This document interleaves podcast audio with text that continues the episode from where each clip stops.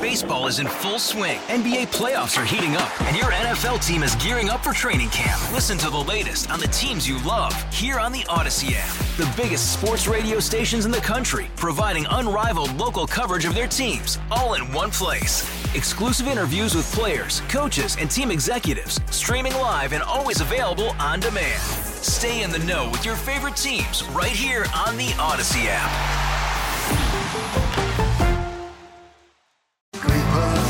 The Chris and Amy show on KMOX. Amy Marxkors, and Chris Ranji. Good to have you with us, and it is good to go to the Cuivre River Electric guest line today. We have legendary guitarist Steve Hackett with us. You may know him from, well, heck, he was in Genesis for a bit too. Um, uh, Steve Hackett is with us on KMOX. It is an honor to have you, Steve. How are you? Uh, very well, Chris. Nice to talk to you both. It, it's it's great to talk to you. Um, a new studio album is out for you called "The Circus and the Night Whale." It is available next month. Tell us about it. Sure, it's coming out on uh, February the sixteenth, um, two days after after uh, Valentine's Day. The perfect present, of course. But um, yeah, it's it's a kind of uh, a musical biography. Um, it's it's narrative. It's a story. It's my life. It starts in 1950 with a sample of what radio sounded like at that time. So um, radio was very different in England in 1950. Um, uh, London was recovering from um, a lot of bombing. It was very polluted. It was very, very busy. And I grew up right in the center of it. And so the smoke, People of the Smoke, that the track that you were playing uh, an excerpt from, uh, refers to uh, Londoners. You know, it, that was London was the smoke. It was it was so polluted, and everything was was coal fired, of course. And I grew up opposite the uh, the Battersea Power Station, which was in, many years later, of course, Pink Floyd used that as the uh, as the backdrop for the Flying Pig for the Animals album. But it was it was the biggest building in in Europe, and it it powered half of London. That thing that was the thing that I saw when I looked out, out of my bedroom window from Churchill Gardens, the, the apartments that we lived in at that time. So the whole album is is is a is a life story in just over 45 minutes. Does the album then evolve as your career evolved from the beginning, as you mentioned, with Smoky London, moving on through your career with Genesis and beyond?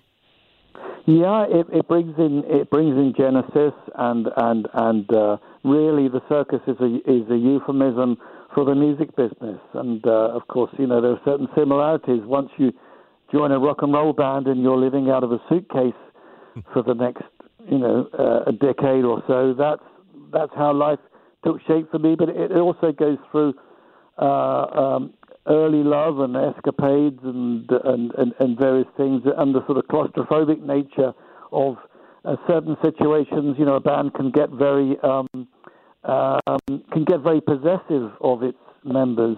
Uh, when Peter Gabriel was the lead singer at that time, he wanted to have a, a parallel solo career, but um, uh, some of the guys in the band didn't want him to do that, so he ended up leaving. I had the same conundrum myself, but I I, I figure I, I made the right the right choice. Um, even though Genesis was a favorite band of, of John Lennon's, um, around about that golden period of '72 to '73, when we had the album Foxtrot that I'm playing live, and um, selling it by the pound. He said he thought we were true sons of the Beatles.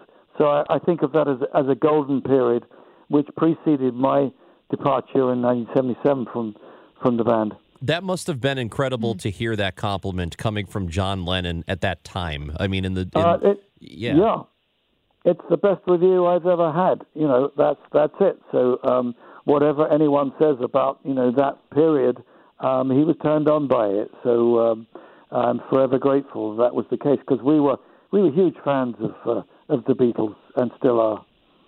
And you mentioned the different eras that you played through, the seminal rock bands, the groundbreaking music. There is the element of of music, rock and roll, all of that. But then did you feel like you in your work in your artistry were doing something bigger whether it was political or cultural or subversive because there was there such so many cultural changes in those decades at which you were at the very top? Well, actually, yes. I think both with Genesis and, and beyond that, um, there was social comment on the albums, there was humor, there was all sorts of things. But, you know, I've been involved with with some things that have been more political, rock against repatriation and uh, various things. And funnily enough, before the Russian invasion of uh, Ukraine, uh, we just done a track called Natalia, which was about Russian repression, and it was done in the style of, or the orchestration was in the style of Prokofiev meets Tchaikovsky and uh, and, and and Stravinsky, as well as being a rock song. All you know, the paradox is all all coming out in that in that one tune. But um, yes, I, I, you know, I, I think that, that you have to have a, a pan genre approach. You have to be not afraid to have social comment and not afraid to do love songs, as well as not being afraid to do what guitarists do, which is to throw guitar salvos at, at, at people. You, you, know, I can't speak for what was happening in the early 70s. I know now that when an artist does get political, whether it's a rock band or an individual, people tend to push back at them and say, "You know what? I don't want to hear it. Just, you know, just sing." And and I don't know if there's ever really been a time where politics and music have been completely separate. Well, that's true. You know, that's that's that's folk music. It's Woody Guthrie. It's it's Bob Dylan, Blowing in the Wind, Peter, Paul, and Mary. All of that early stuff. You know, almost a sort of revivalist thing um, where um, before Bob Dylan had become a truly uh, electric artist, and there were those who took issue with that. Um, but music has to evolve and and move on, and of course, you know, you've got the stunning work there lyrically from him, which influences the Beatles and takes it out of the boy girl scenario, and music starts to grow up somewhat. So the pan genre approach is what follows with people who are listening to jazz and classical and pop and rock, and um, and they think all of those things are worth listening to, and that's how you, I guess, you end up with progressive stuff. Steve, you have a lot of fans here, and especially there's a young producer. I don't know, might be 22? I think he's 24. 24? 23, 24, yeah. Matt Pajeski, so thrilled um, when he heard we were talking to you. He's got second row tickets for your show here in April.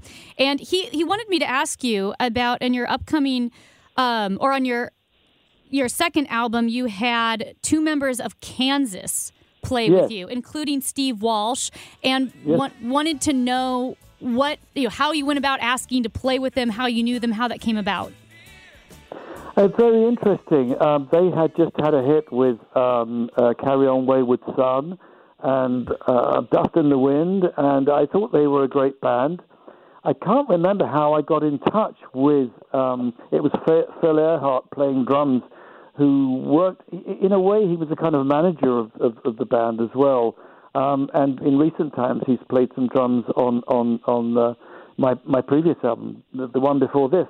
Uh, but um, I, I thought they were great. You know, and I was very lucky on on that album, I, I had you know stunning singing from Richie Havens. Uh, Genesis were huge fans of Richie Havens, and he supported us um, on uh, uh, some really big London gigs that we were doing at the time, as we had supported him some years earlier. Uh, there was also Randy Crawford, who was um, uh, the singer on on Street Life. I don't believe that that she'd had um, huge hits in America, but she became a huge star in in uh, uh, not just the UK but in in, in Europe. So um, I, I, I had a great vocal team on that on that album. We are visiting with guitarist Steve Hackett with us here on KMOX. Um, we have a, a, another listener who is writing into the show and wants to know if you had ever been approached or had approached the members of Genesis for a reunion before, uh, you know, Phil's been dealing with some health issues. But had that ever been in the works? Uh, yeah, uh, uh um, Peter Gabriel was the original singer with the band, and um, I was approached by the band to, to rejoin to do Lamb Lies Down on Broadway and also do it as a musical.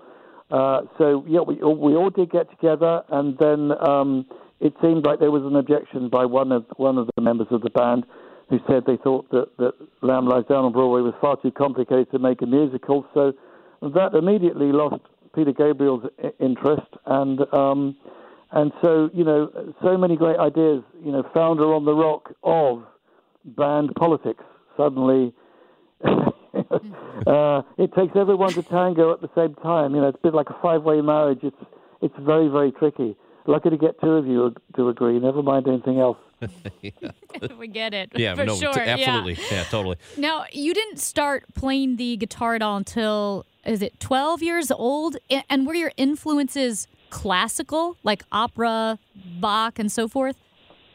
Well, funnily enough, those, those things came a little bit later. I mean, I was aware of Tchaikovsky, and I, and I loved that. Uh, but um, really, I was listening to electric guitar stuff. The first record I bought was I was nine years old, and we had a band called The Shadows, who were the backing band for Cliff Richard, um, and they were having hits in their own right. The Shadows. Um, uh, they were a little bit like the Ventures. I guess you might call it. Was it be surf music? I, I don't know. Uh, but it, it's you know from the days when guitars used to, to twang a lot and they sounded a bit like uh, the Bonanza theme. Uh, that that was really that was really it. I guess a sort of country style in a way. So that was my my early influences, and then guitars learned to scream and cry and do wonderful things in the hands of of many, including Jimi Hendrix, of course. You know, you've uh, spent so many years touring, and um, as we mentioned a moment ago, you'll be coming to St. Louis, the factory, April 2nd. Uh, tickets are available at thefactorystl.com, by the way. Of, of all the the decades that you have been going at it and have been going on tour, different bands, a solo act, which you have a band if you're a if you're a solo performer still. What what did you enjoy the most of all of those years of touring? Oh my God! I I think uh, well, there is nothing like the feeling of of leaving a a crowd really really happy. You know when it happens when they're really really happy and they're on their feet. Um, because you know everyone goes on stage thinking, "Will it? Won't it?" You know, you, you go on stage for a lifetime of, of things that, that that might go wrong, and most of the time they don't, and everything goes right. But you know, occasionally the stage might catch fire. there might be a flood. There could be anything, and um, uh, you just at the end of it, you take this huge risk by going out delivering something live, much like seeing Cirque du Soleil that I, I, I saw yesterday at the Royal Albert Hall. I'm going to play uh, later in the year myself, but you know, and you see death-defying stuff going on, but it's all live at any moment. You know what what could happen? The lights could go out. Um, the drummer could fall over. Um, a woman could have a, a baby in the front row. I mean, anything could happen, and it's and all these things happen and more in in the course of you know a colourful life in rock and roll. It's just it's just the way it is. But to leave them standing, leave them happy, that is everything. And I'm always completely exhausted, but fired up at the end of it, you know. And uh, I just love doing it. You mentioned Royal Albert Hall. Just real quick, is that place yep. as cool in person as it looks?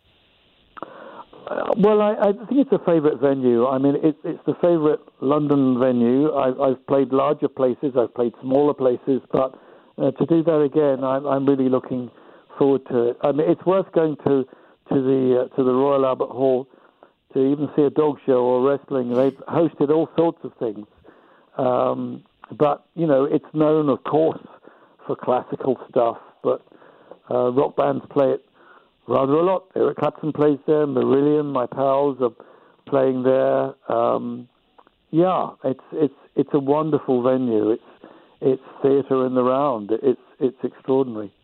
Well, Steve, it's it's been a pleasure to talk to you, and we're looking forward to to having you in St. Louis April second at the factory. Um, thefactorystl.com if you want to get tickets. His new album is The Circus and the Night Whale.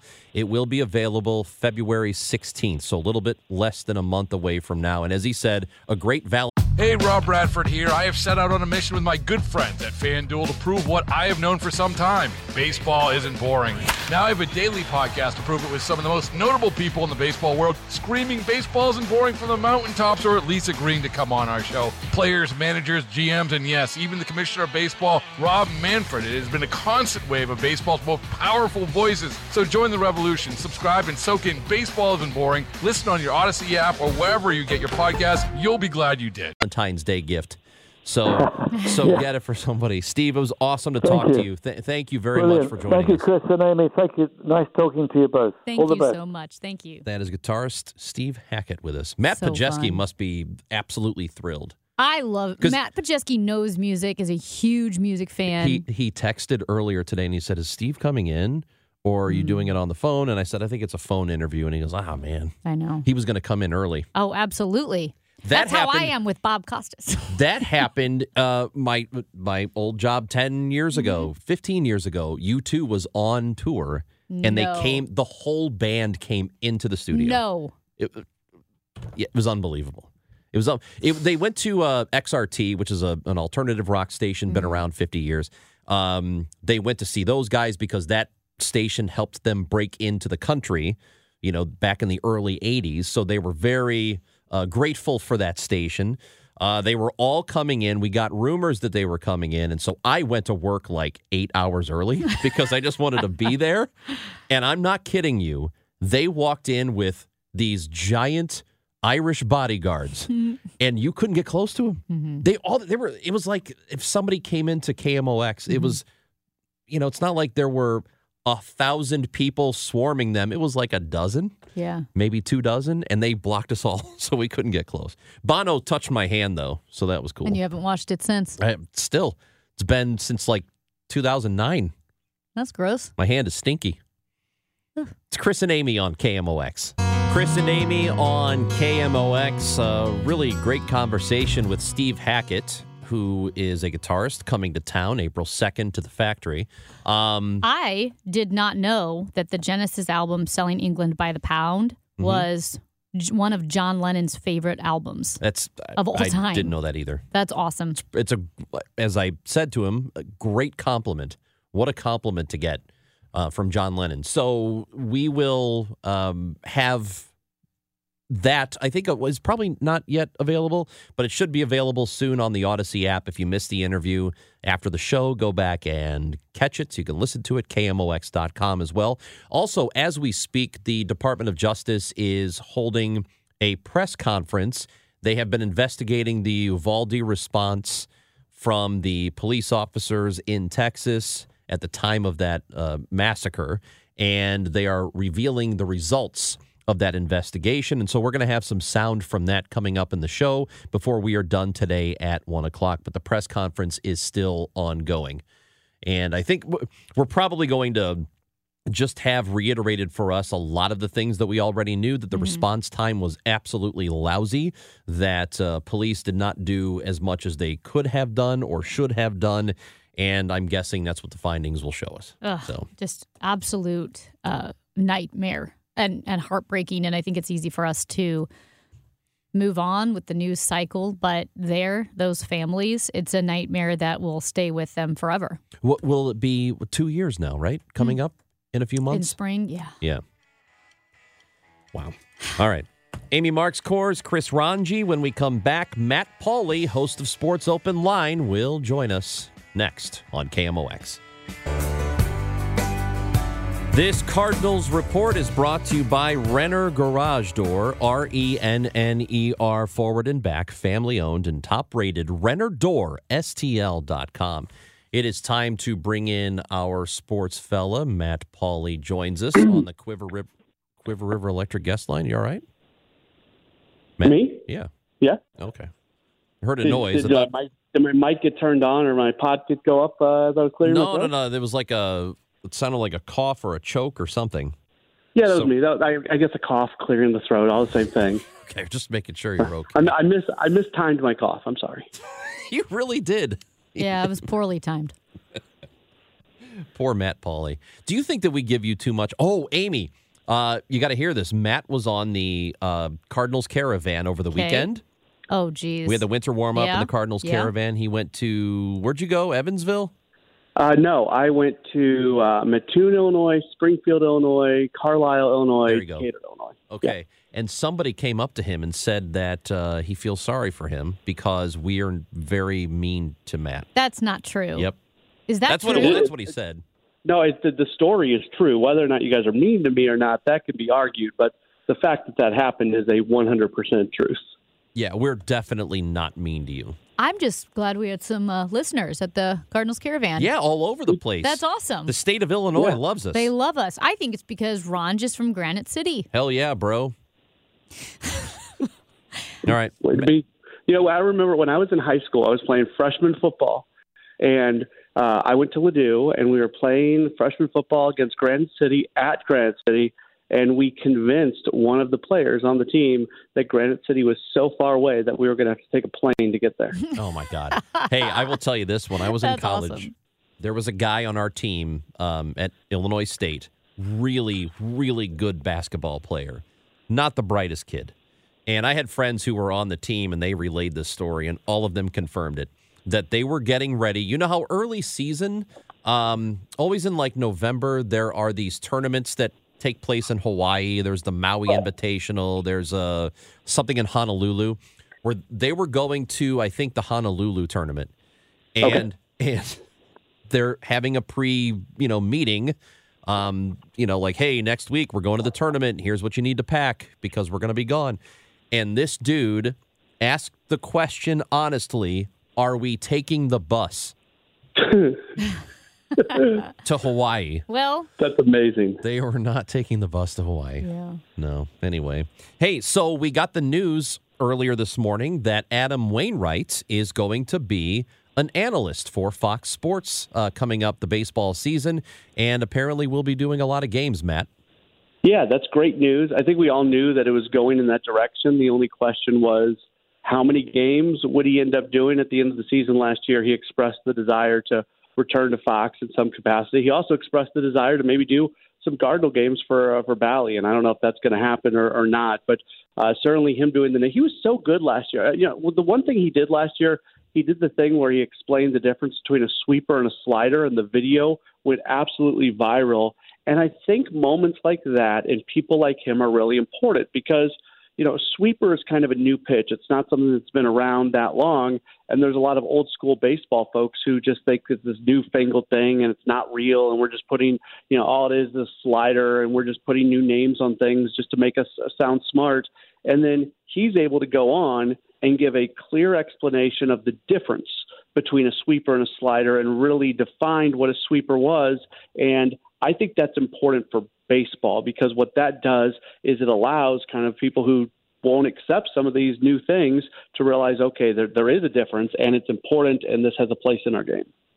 Well, and speaking of broadcast, I know that uh, Chris, you and John Hancock were talking about this earlier with Diamond Sports buying, or with I should say Amazon, Amazon, yep. buying Diamond Sports, which runs Bally Sports, which on which you can watch the Cardinals and the Blues.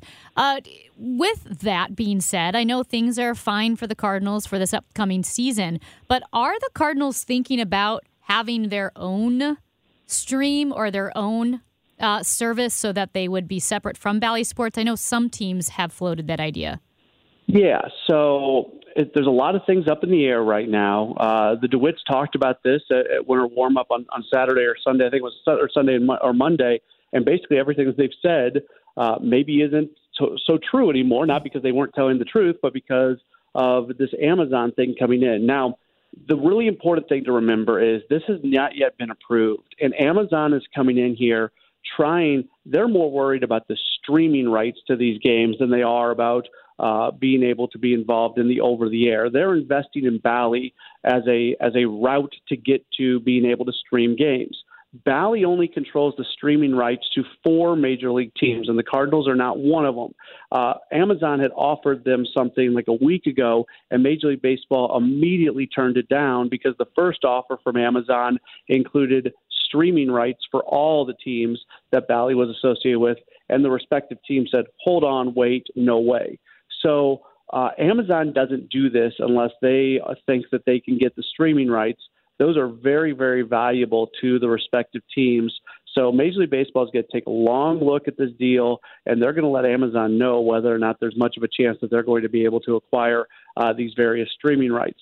If that deal doesn't go through, then yeah, there absolutely is an opportunity for the Cardinals after this upcoming season. This upcoming season, 2024, everything is going to be just as it has always been. But when you look at 2025, uh, the Cardinals could create their own streaming service. They could create their own uh, regional sports network and go in with the Blues and, and basically take the spot of Bally where they're producing everything on their own. Uh, they could start producing games and working out carriage agreements with different channels across uh, the you know across the region. So there's, I'm probably getting into the weeds a little bit right now when I talk about this, but basically the bottom line is it's a big deal what was just reported with Amazon, but nothing has been uh, solidified quite yet. Actually, the bottom line is all the games are accessible on KMOX and mm-hmm. uh, the yeah. Audacy app, and they're totally free, and you don't have to worry about any of this nonsense. But I do, yeah. I do think that at least for 2024, everything remains as is, right? Yeah, and, and it's really about what happens after. Exactly, and the bummer for 2024 is still that the people that have YouTube TV and some of the uh, Hulu Live TV, you're there, there's no indication that there's going to be an agreement with Bally. So there's a lot of people that have been pushed out from Cardinals baseball because of who they're getting their TV from.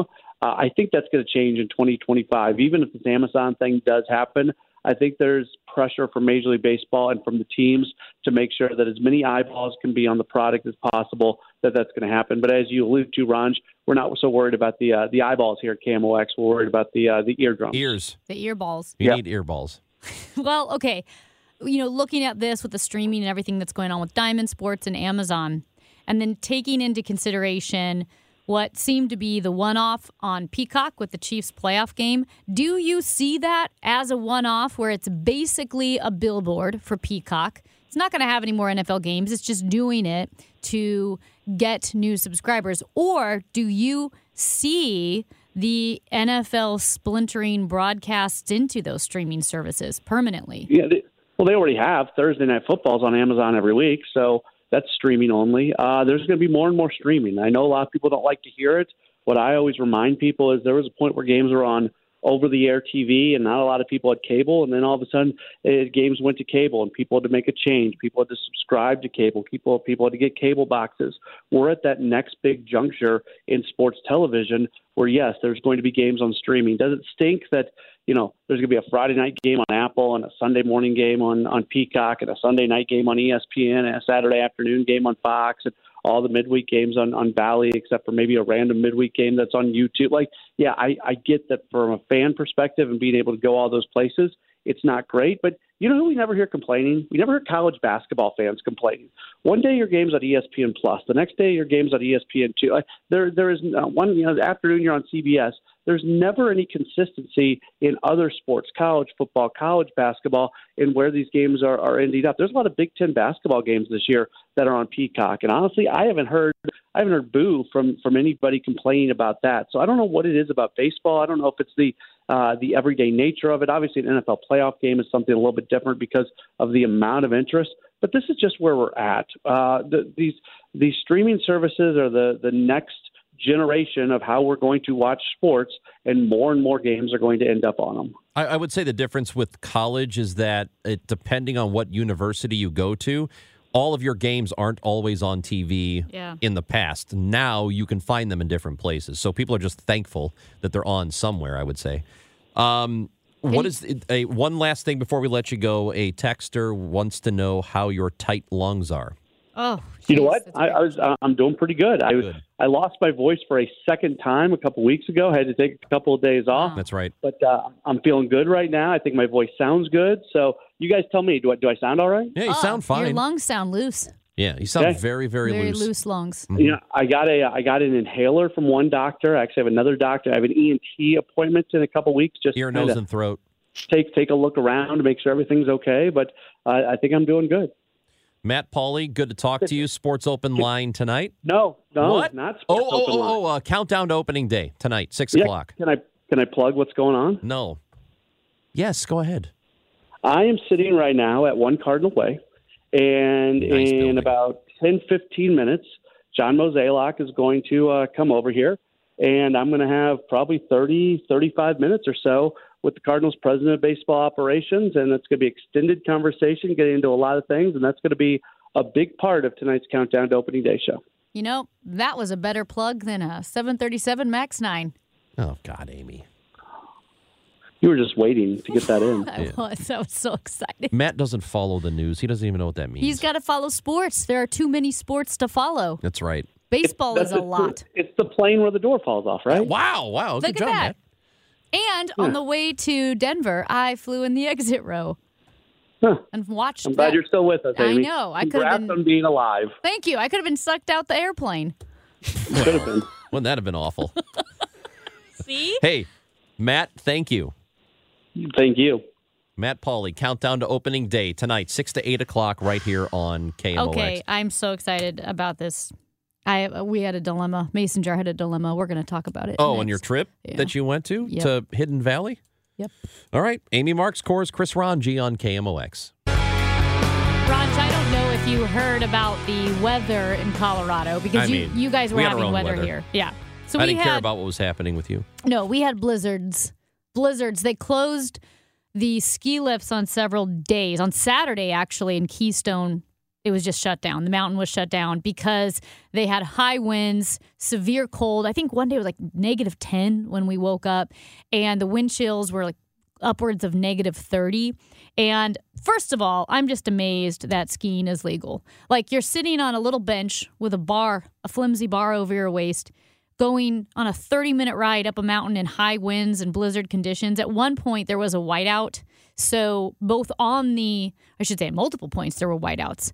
On the lift, the lifts had to come to a stop while you just kind of start swinging in the wind. You can't even see the chair in front of you. Very disorienting. Did And that then- thing happen like that one malfunctioned um, uh, No, the, the nothing- lift that was throwing people off of it? Did that happen? Thankfully, no, no. But they did shut down the gondolas because the gondolas were swinging. And then on the way down, all of a sudden the winds picked up. Now, in Rocky Mountain National Park and other places, the winds were upwards of 70 miles an hour. Not where we were, but maybe 40, 50 miles an hour because at times it would almost blow you over. The wind, the snow was whipping around, you couldn't even see. Because of all that, the driving became treacherous on Highway 70. And they actually just shut down the highway while they did avalanche mitigation, where they blow up the snow, clear the snow so that cars don't get buried because cars did get buried. Well, while we were stopped on our way from Keystone to Denver, which should take about two hours, took about four hours to get from Keystone to Denver. And at one point, we were stopped for about 75 to 80 minutes, just completely stopped. Then we started crawling, right? Crawling through the Eisenhower Tunnel towards Denver. Now, at this point, it's been maybe four or five hours since we've used a bathroom. Mason jar had to be. okay. But we're stuck in the car. We're stuck in 70, and you're in the mountains. There's nowhere to go. There, there's nothing you can do. You're crawling along. You can't, we're, we're going to miss our flight, so we can't stop. We're going to miss our flight if we stop at all. So there was uh, one of the kids had a Gatorade, and that bottle could potentially come in handy. So one of the kids finished the Gatorade so that the bottle was empty. And then that is the option that Mason Jar had was the Gatorade bottle. Would you have tried to hold it or would you have used a Gatorade bottle? Well, first of all, um, you're telling this story as if this is the first time you've ever heard of this maneuver. To be completely honest, I've never been in the car. I thought it was an urban myth, a legend. No, it is not. Um There all- are there are a lot of people who refuse to stop on Yeah. trips, Yeah. and so they will go in, a Gatorade, bottle. I can't believe this is really. You didn't think this was a real thing? Now I'm not one of those people. I will stop. Have you ever done it? No. Oh. I. You know what? If I have, it's been a long time and I don't remember. Yeah. But I always stop. It's fine. Stop. Go to the You Wallies. you're going to miss the airplane. They're going to miss You're the gonna miss the airplane. You're going to miss the airplane. this flight. is. I can't believe. Sometimes you're like, you we- are so innocent. wow. He peed in a Gatorade bottle. Can you believe it?